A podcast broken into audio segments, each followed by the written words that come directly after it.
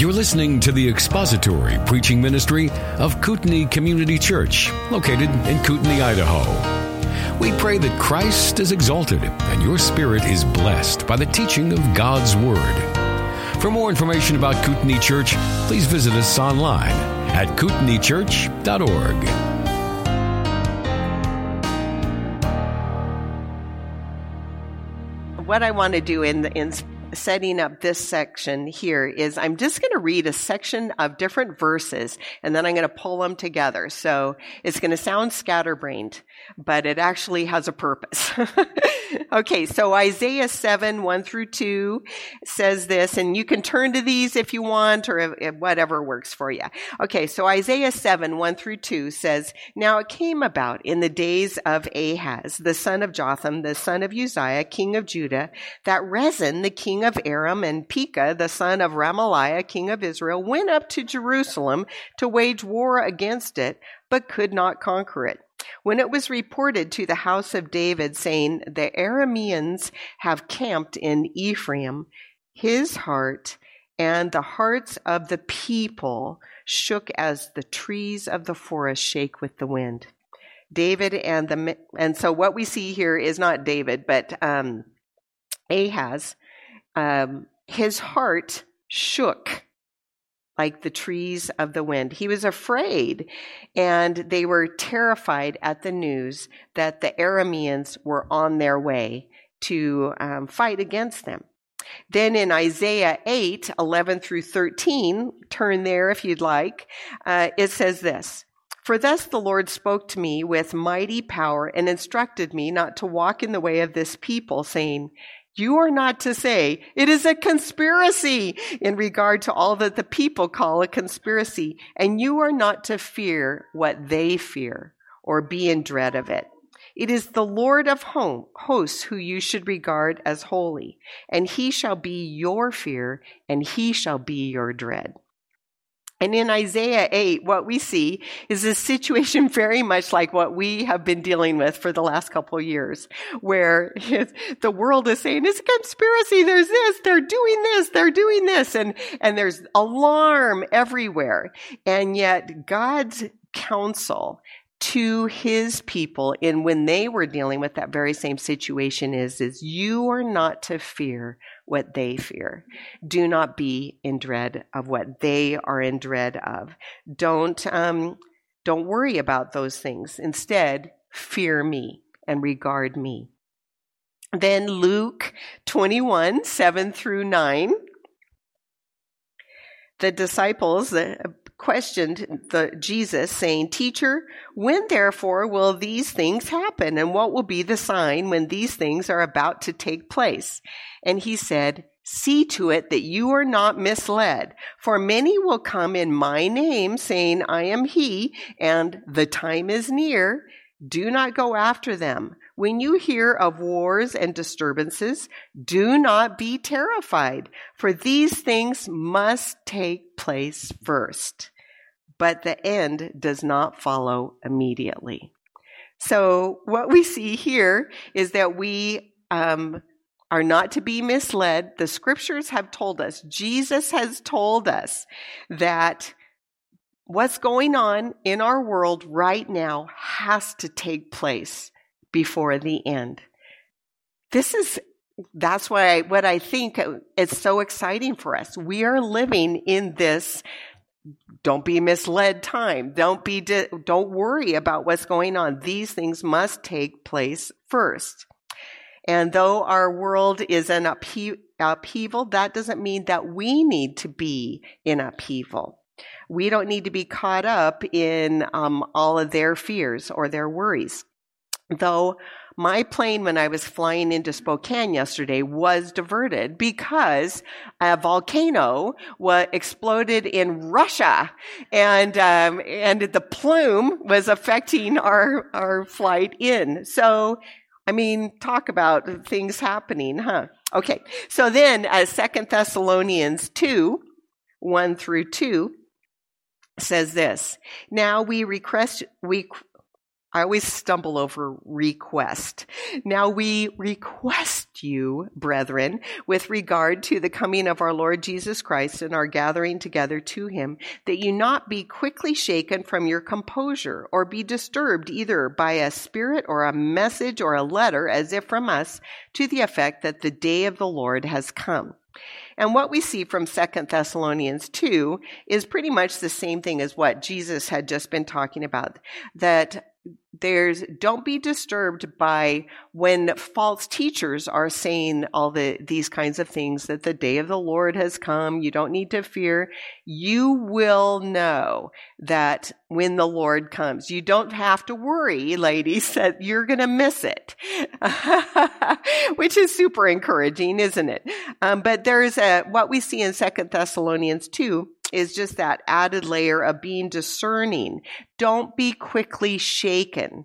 And I think that's the point that I want you to get from 2 Thessalonians 2, verse 2, is don't be quickly shaken from your composure. Don't be disturbed in your spirit by what you're hearing in the world at large.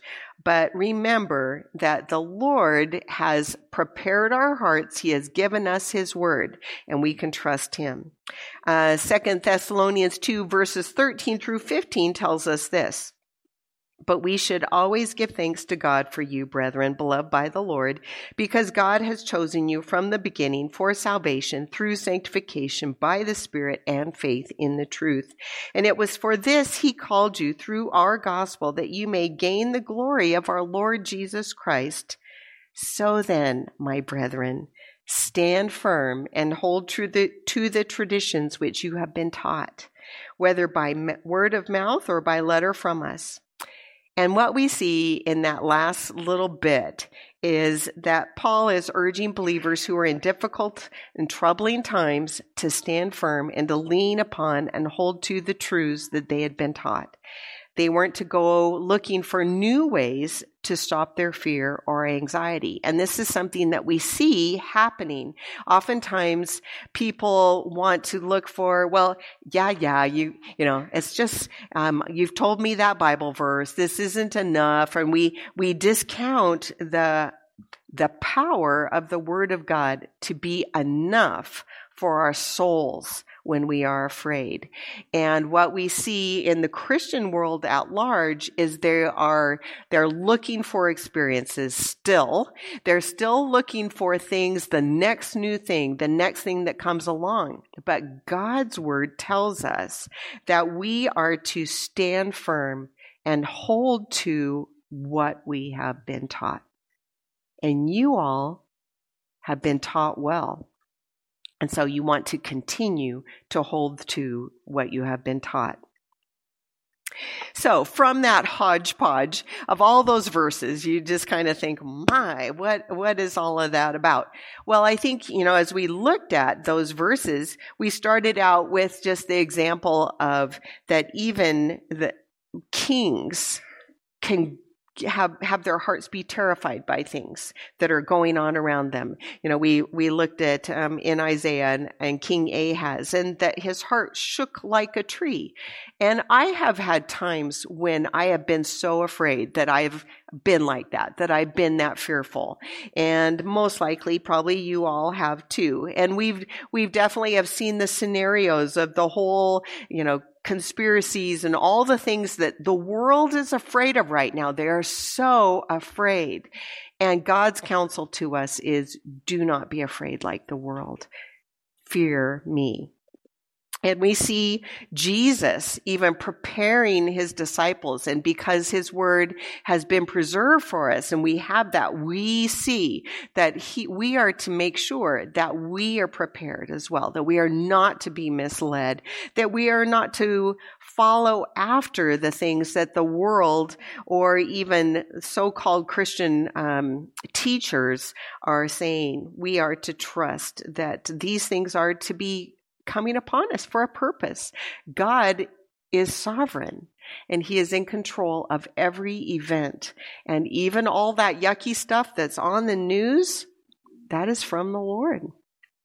And then we saw from the 2 Thessalonians verses Just that admonition for us to stand firm in the Lord.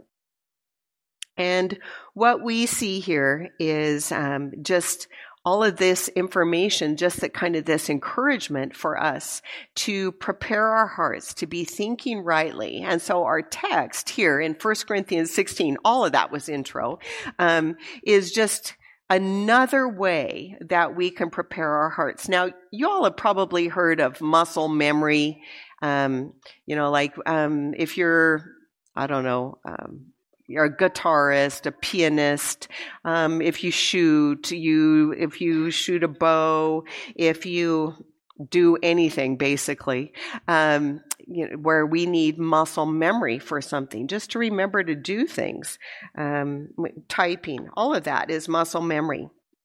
And basically the whole idea of it is that when we are untrained in something, that then we keep doing it and we keep practicing until our muscles remember what they are supposed to do. And well, what we want to do in this session is look at how we can have spiritual muscle memory. And so we want our spiritual muscle memory to become so honed and trained by God's word and how we need to think that we will just respond. And that's what's, I'm sure, is in your heart. Lord, how can I respond more quickly to the truths from your word so that I'm not fumbling around? It's that fumbling around while we're trying to remember what am I supposed to do next that gets us into trouble at times, doesn't it? And so we want to have that quick spiritual muscle memory. And this text in 1 Corinthians 16 is part of that training ground that will help us be ready no matter what circumstances we find ourselves in. And our text gives us 5 ways that we can practice our spiritual muscle memory skills so that we can respond in a God-glorifying way to the Lord. So our first command, and let me just read the text.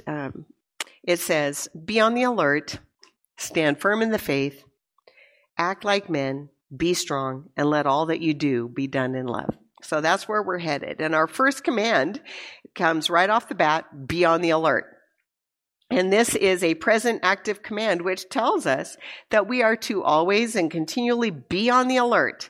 And as you know, we don't need too much information about the word alert. It just means to carefully watch, to be on guard, to take notice, to keep an eye out so that calamity doesn't suddenly overtake you. To be watchful means that we aren't careless, indifferent, complacent, or easily deceived.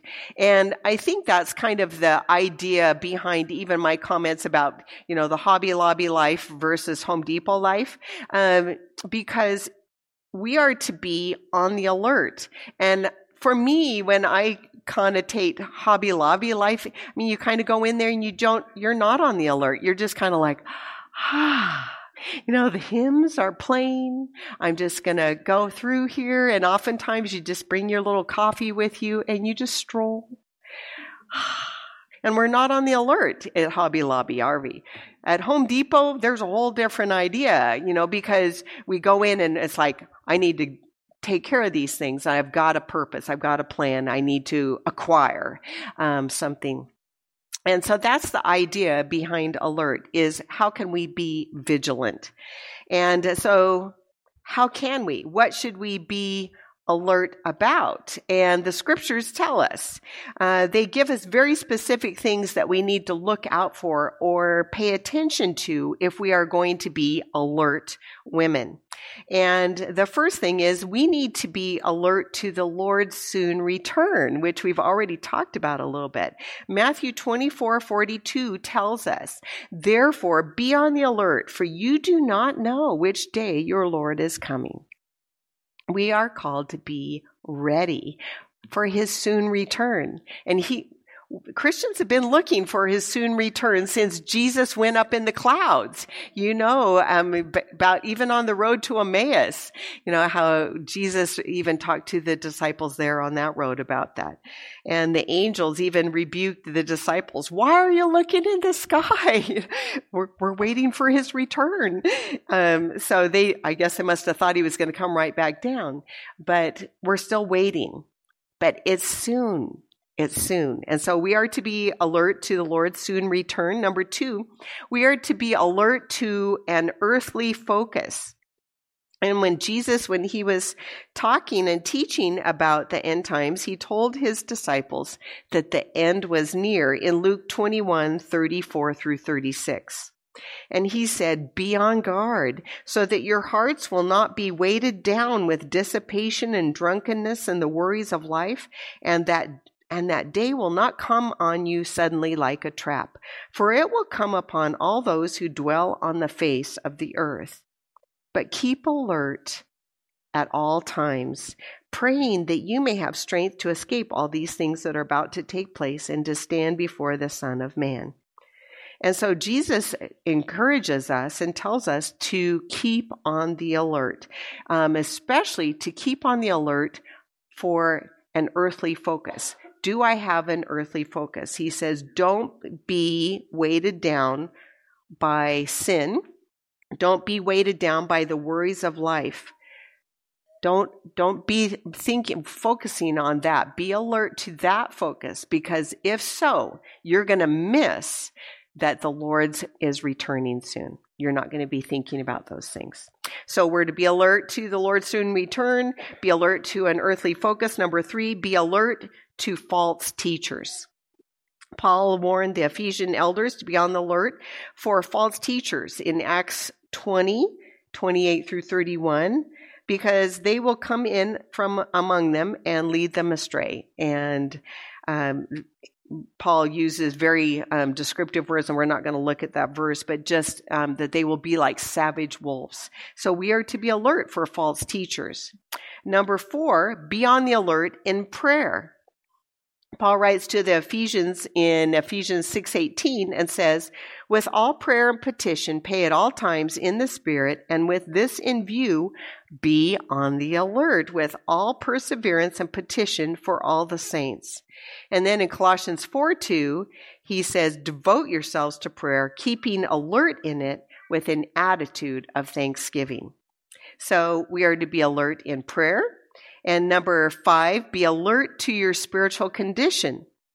1 Thessalonians 5:6 says, so then, let us not sleep as others do, but let us be alert and sober. And so we need to be considering, what is my spiritual condition? Do I know the Lord? Is he my Savior? Has he transformed my life?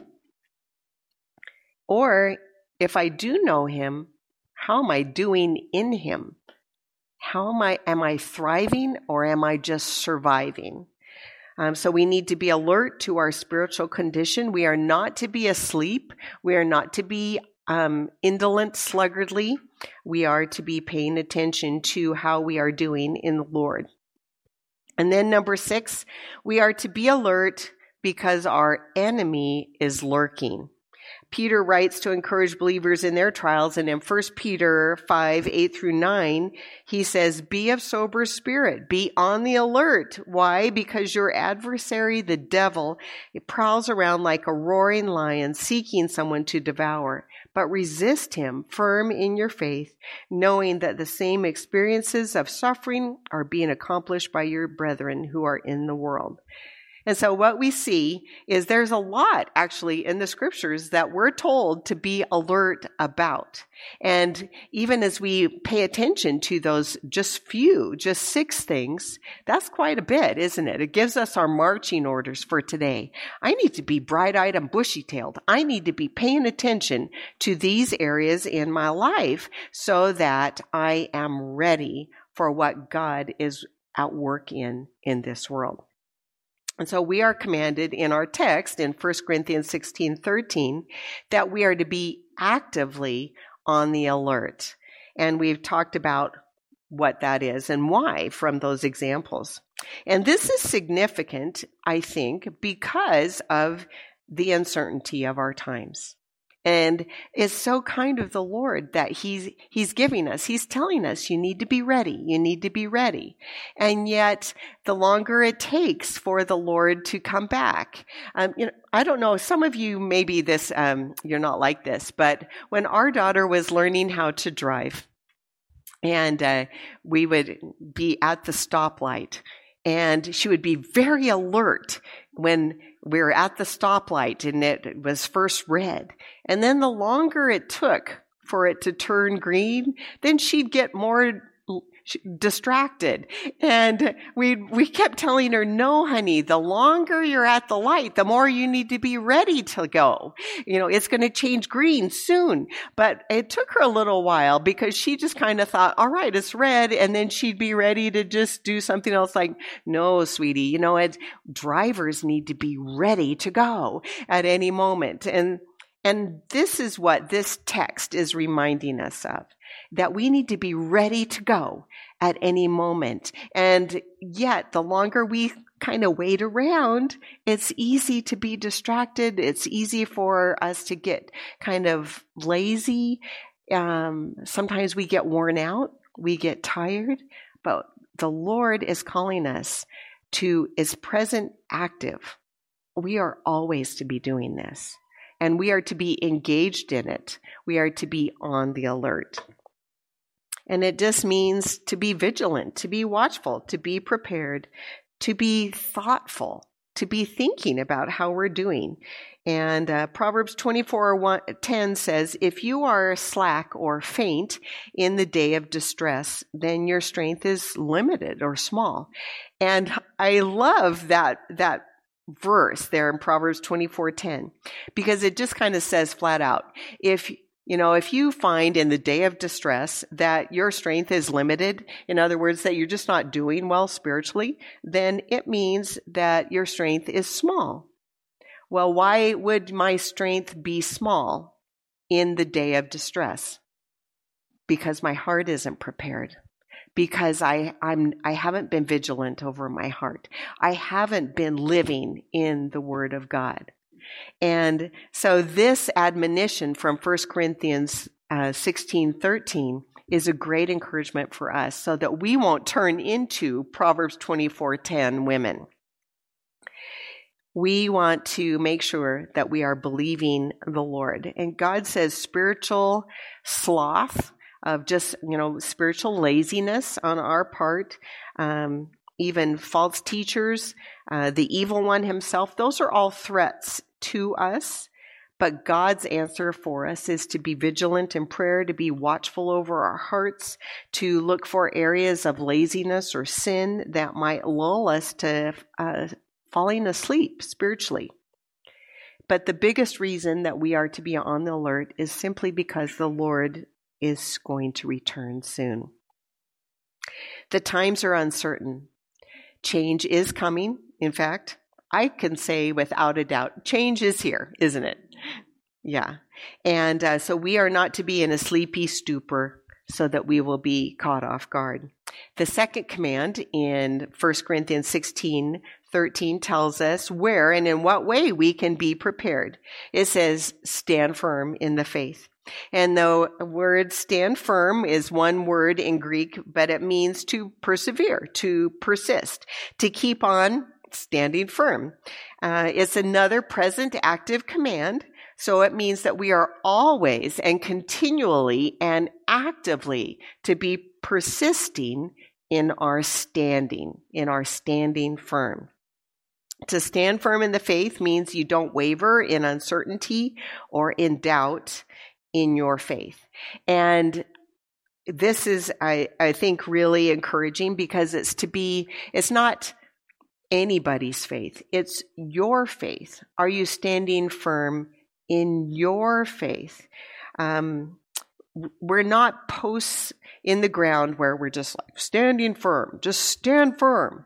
But why? It's to stand firm in faith. In your faith and in the faith that has been delivered to us. Joshua 3:17 gives us a picture of what it might look like to stand firm. When Joshua and the nation of Israel were getting ready to cross the river Jordan, and it says in Joshua 3:17 that the priests carried the ark of God, ark of the covenant of the Lord, and they went in through the river Jordan, and they stood firm on dry ground in the middle of the Jordan until all Israel had crossed on the dry ground and all the nation had finished crossing the Jordan.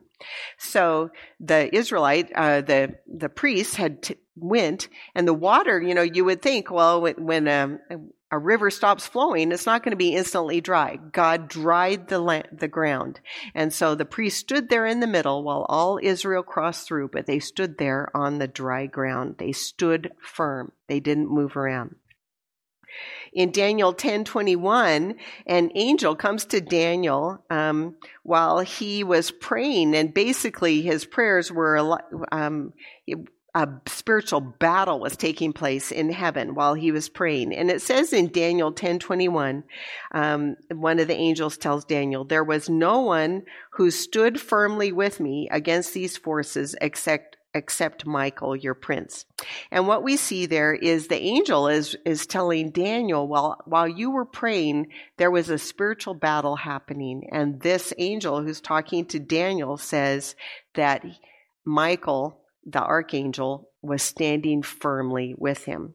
So what we see, even from those two different texts, is just this example of standing firm.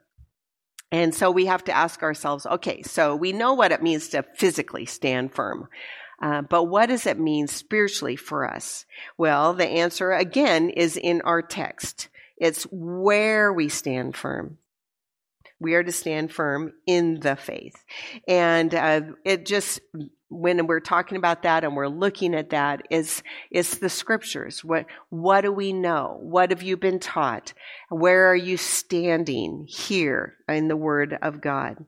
It's when we see that phrase, in the faith. It's everything from the gospel to all of the teaching and training that we get in the scriptures. And if we don't know what the truth is, then we're not going to be able to stand firm in it.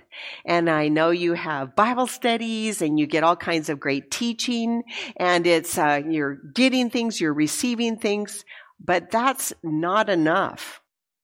You have to be in your own time, in your home, with you, with the Lord alone. You need to be in the Word.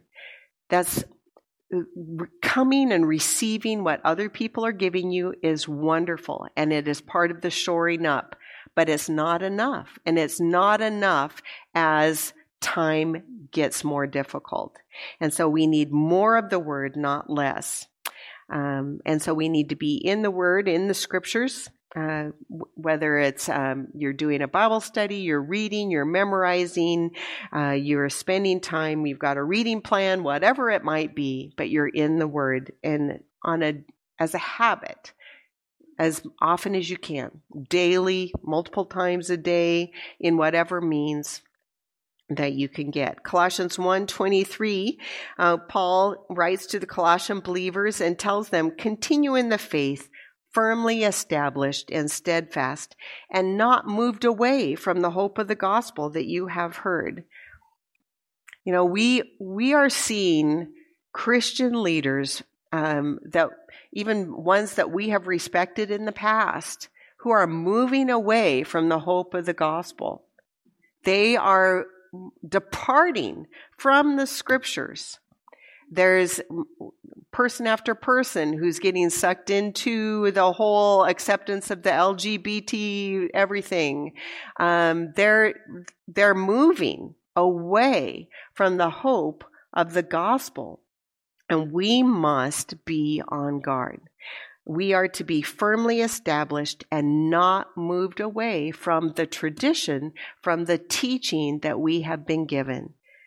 If it is new, it is not true, basically, is what Charles Spurgeon always used to tell his people. If it's new, it's not true. And that's It's certainly the case for us. We have to be rooted in the right soil, which is why this command here in 1 Corinthians 16:13 tells us where to stand. It's that we are to stand in the faith, but it also means that we are to stand in our faith. You must make sure that you have a faith that stands. First, our Titus 1:13 tells us that we are to be sound in the faith, which means that we are to be healthy in our faith. That is to be whole, growing, and mature. It's to be free from error. But the only way that we're going to be sound in the faith is from reading and studying and meditating on God's word. Now, I don't think there's any one of us here who hasn't felt a little buffeted or tossed about by the events of these last few years. And yet, what we see here from what we've been looking at is that God is telling us how we can be steady, how we can be firm. And though, you know, there's these big winds that come through, we don't have to be hurt by all the events that are going on. We might blow with them, but we're still going to remain firm and steadfast because we're rooted in the soil of God's word. Now, there are some things that can keep us from standing firm. You know, you can't stand firm if you don't know the Lord, because there is no firmness to life without Him.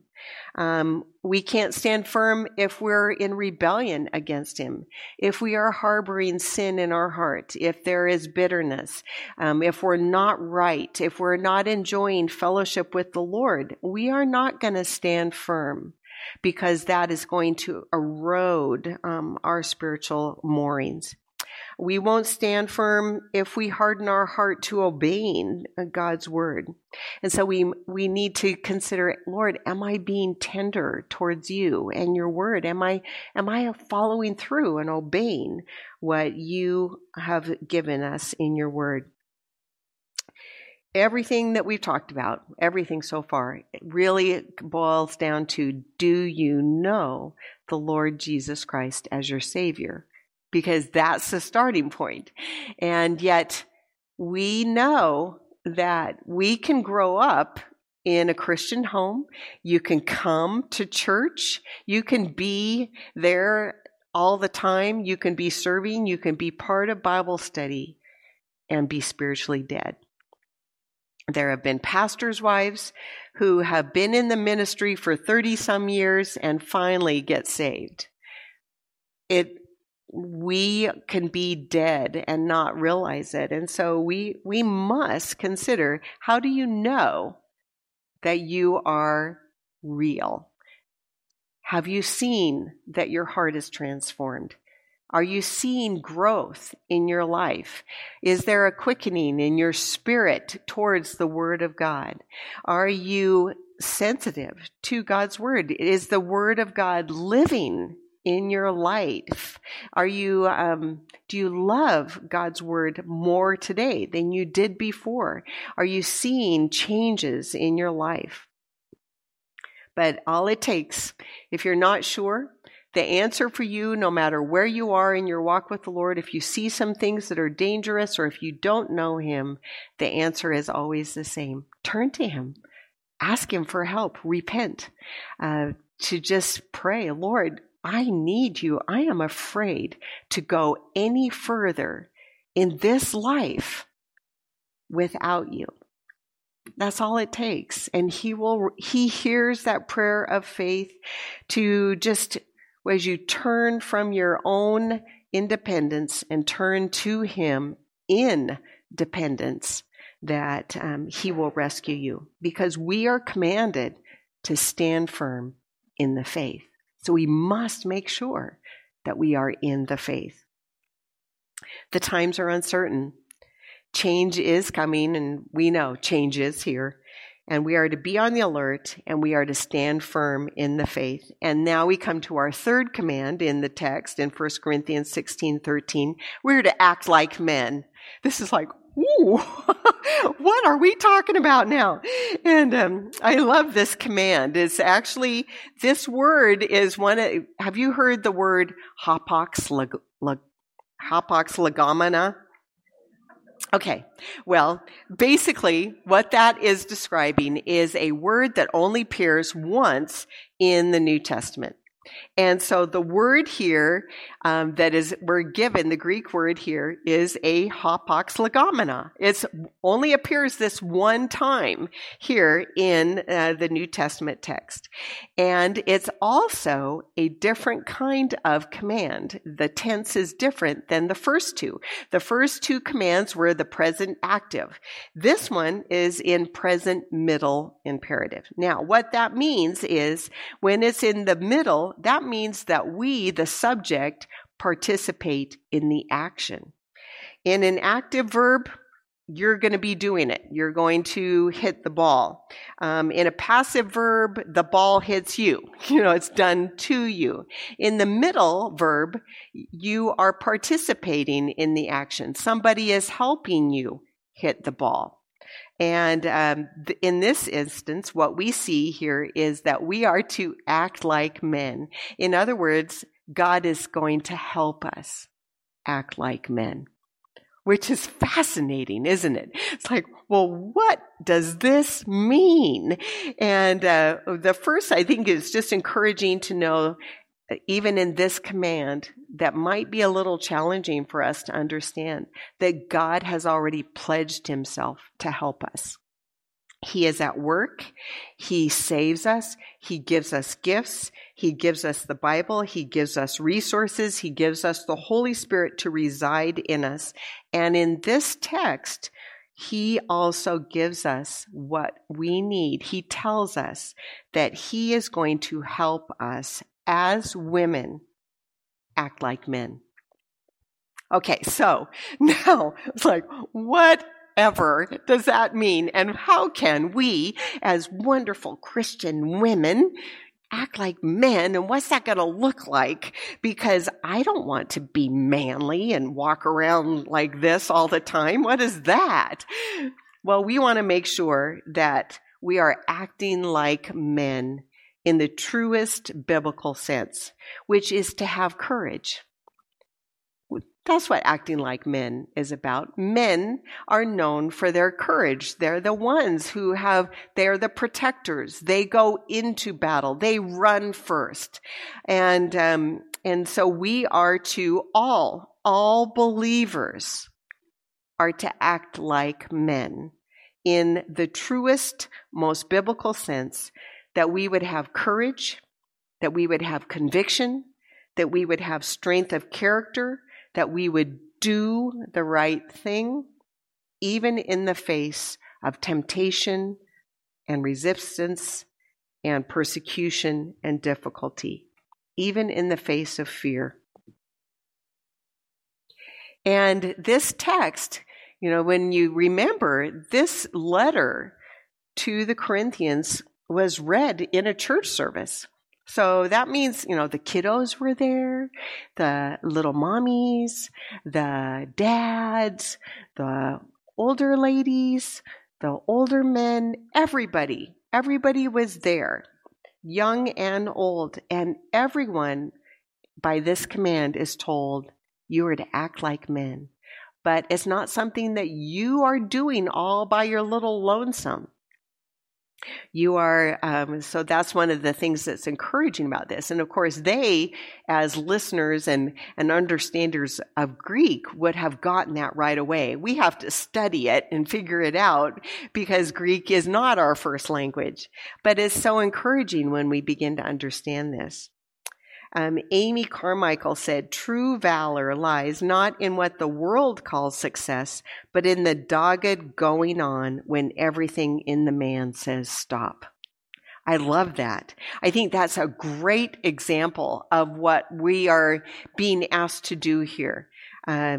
When everything in you wants to stop, acting like a man says, no, going to keep going.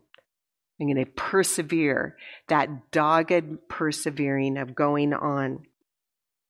And yet, God helps us to do that. It's not just us. We're not pulling ourselves up by our bootstraps. We are not just gritting it out. God helps us to do this. John Calvin was a thin, frail, sickly, pale-looking man, but he was used mightily by the Lord, and he showed much courage in many trials and storms, and yet he was this sickly kind of guy, so he didn't look like much on the outside, but he was manly. George Whitefield was a weak, pudgy, sickly man who had one eye that looked in a different direction than the other one, but he was known for his manly courage. Whitefield was beat up, stoned, and pelted with rotten tomatoes and eggs for preaching the gospel. At one time, a crowd even threw a dead, maggot-infested cat at him. And though he was rejected by the established church, he kept on preaching and doing what God had called and gifted him to do. Why? He was manly. He had courage to keep doing what God had called him to do, even in the face of opposition and difficulty and trial. When we read in Hebrews chapter 11, when we're looking at the by faith people that are listed there in Hebrews 11, all those men and women that are listed in that chapter that showed such courage in the face of persecution and trial, we see that they acted like men. They were manly in their courage. Recently, I listened to, and I listened on audio this time, Fox's Book of Martyrs by Harold Chadwick. And if you have never read or listened to that book, it is wonderful.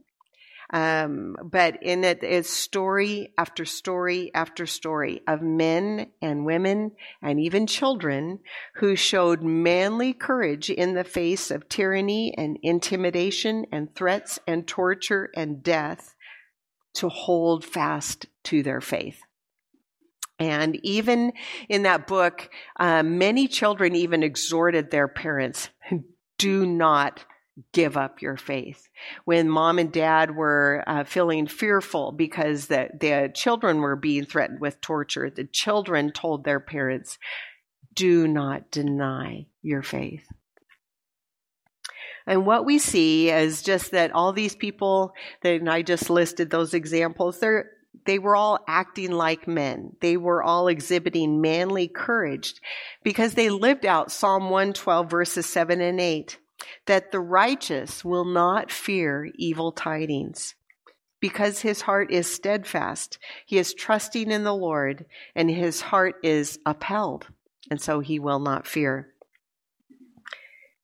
Having a manly courage in the face of evil tidings, you know, just the things that we see and hear, is really...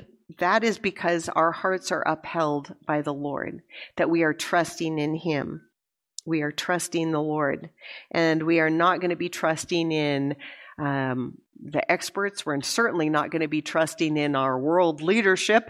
We're not going to be trusting in government. We're not going to be trusting in money. We're not going to be trusting in anything else. We don't need to fear the evil tidings if we know the Lord.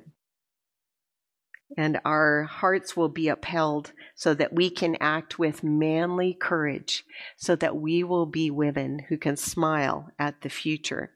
The times are uncertain. Change is coming. Change has come. And we are to be on the alert. We are to stand firm in the faith. We are to act like men. And we come to our fourth command, which is be strong. This command is closely related to acting like men, and this word means to be made strong, strengthened, to gain power, to resist the temptations of the world, the flesh, and Satan. And yet, it also has a different verb tense, which is really interesting. It's not in the active tense where we're being called upon to, you do this. And it's not in the middle tense where God helps us to do it. The command to be strong is passive. It's a present passive command, which means today you are receiving from the Lord this action. strength. Isn't that interesting? Now, we would never get that as we're looking at this in the English, would we? And yet, as we study it, we see that more literally it could be translated that we are to be strengthened by the Holy Spirit who resides within us from the Word of God. And I love this shift in tense, that God is not telling us to be strong in ourselves. We are to receive the strength that He gives us. Only His strength is sufficient for us to have that manly courage that can smile at the future. If we proceed in our own strength, we will fail. We will not stand firm. We will never be able to apply these commands in 1 Corinthians 16, 13, and 14 if we look to our own strength and ability. But when we lean on the Lord and His ways, then we can stand firm in a whole different way that will bring glory to the Lord, because it won't be of us. He will be put on display in our lives. And the Holy Spirit helps us to obey this command, which is why Paul prayed for the believers in Ephesians 3:16 to be strengthened by the Spirit in the inner man. Paul prayed that the believers would be strengthened by the Holy Spirit in their spirit. Colossians 1:11 says to be strengthened with all power according to the Lord's glorious might. So this is something we can ask the Lord to do for us. Lord, would you strengthen me in my soul? Your Holy Spirit is residing within me. He will help me to be stronger, to be strengthened in my soul, so that I will show manly courage. 2 Corinthians 12:9 through 10 says, when Paul was struggling with his own kind of struggles and trials and difficulties and things, and he was asking the Lord, will you please take this trial from me? And he was struggling in the midst of that. And it says in 2 Corinthians 12, 9 and 10, Jesus told him, my grace is sufficient for you, for power is perfected in weakness.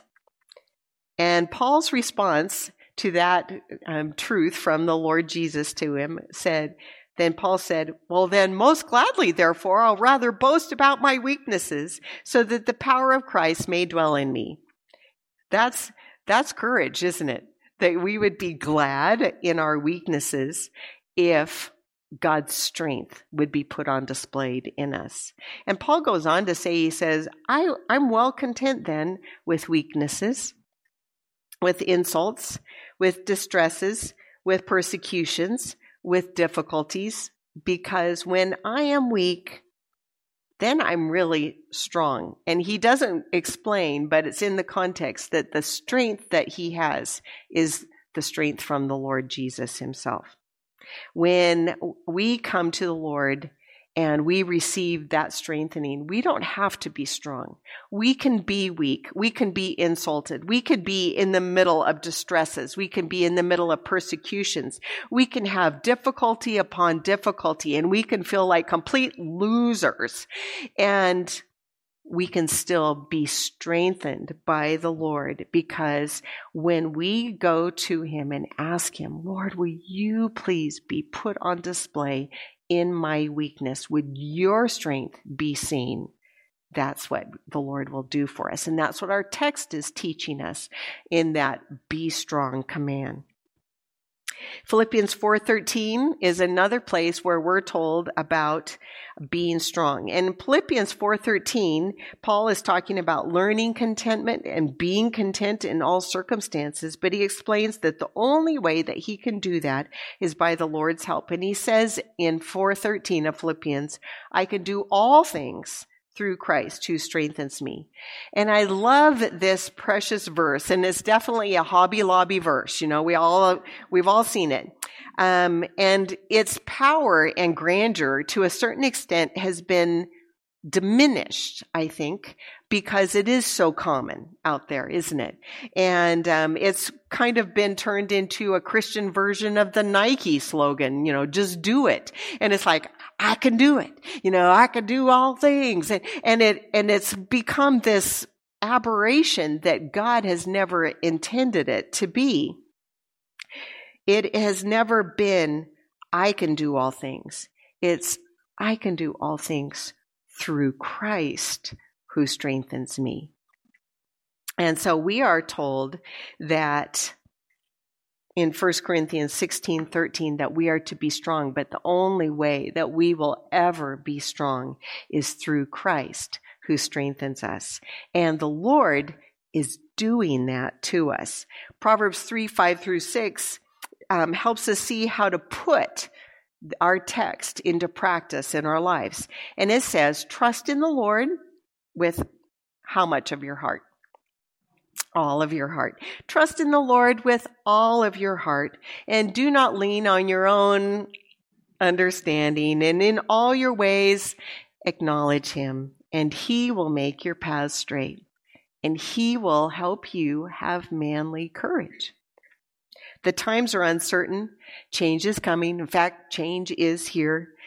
We are to be on the alert. We are to stand firm in the faith. We are to act like men and be strengthened by the strength which God supplies. And finally, we come to our last command. Let all that you do be done in love. And this command is like the command in act like men. It's in the middle voice, which means that we participate in the action.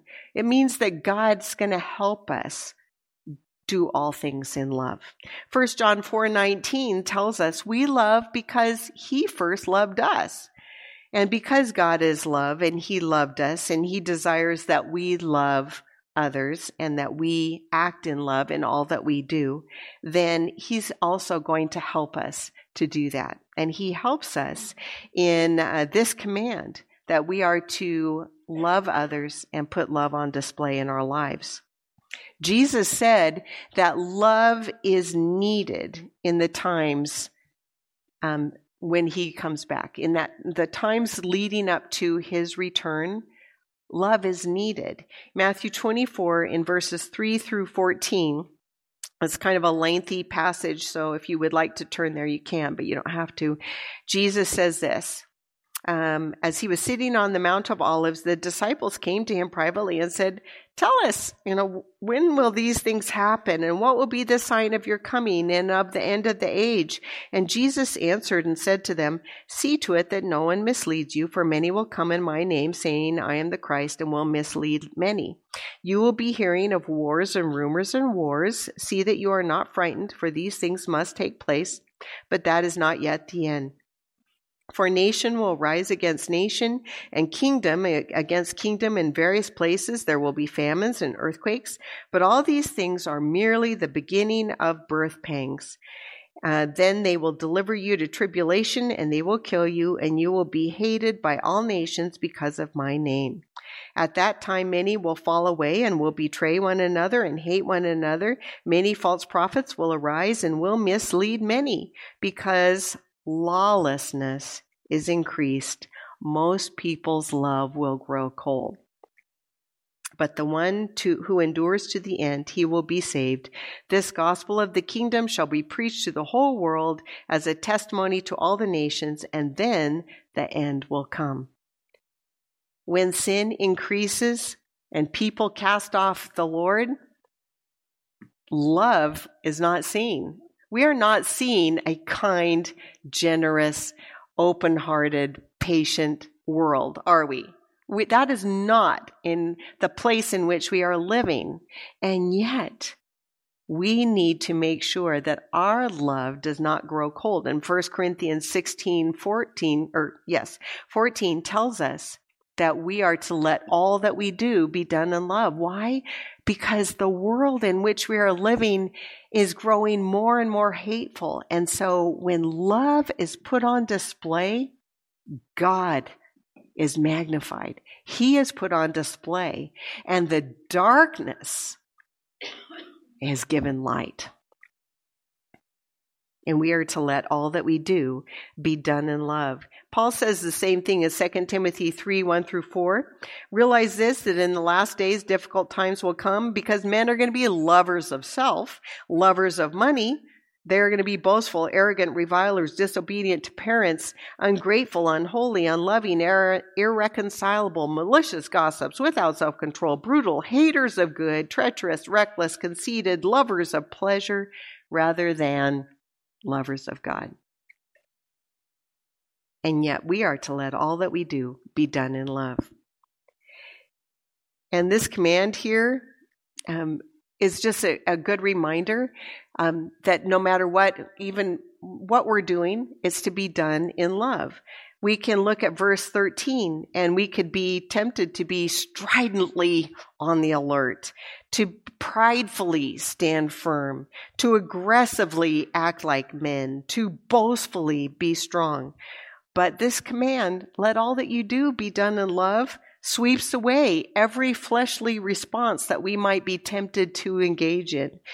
And we are to respond with gentleness and patience and selflessness, because that's how God wants us to act. Ephesians 4:1-3, Paul says, "Therefore I, the prisoner of the Lord, implore you to walk in a manner worthy of the calling with which you have been called, with all humility and gentleness, with patience, showing tolerance for one another in love. Be diligent to preserve the unity of the Spirit in the bond of peace." The times are uncertain. Change is coming. Change has come. We are to be alert. We are to stand firm in the faith. We are to act like men. We are to be strong by the strength which the Lord supplies for us. And we are to do it all and more in the love which God supplies for us. There's an old hymn that is this rousing call to arms called "Rise Up, O Men of God." And the men always love singing it. I think they probably sing it at every men's retreat. But it's for us, because we are to act like men and show manly courage. Rise up, O manly women of God. Have done with lesser things. Give your heart and soul and mind and strength to serve the King of Kings. Rise up, O manly women of God. His kingdom tarries long. Bring in the day of brotherhood and end the night of wrong.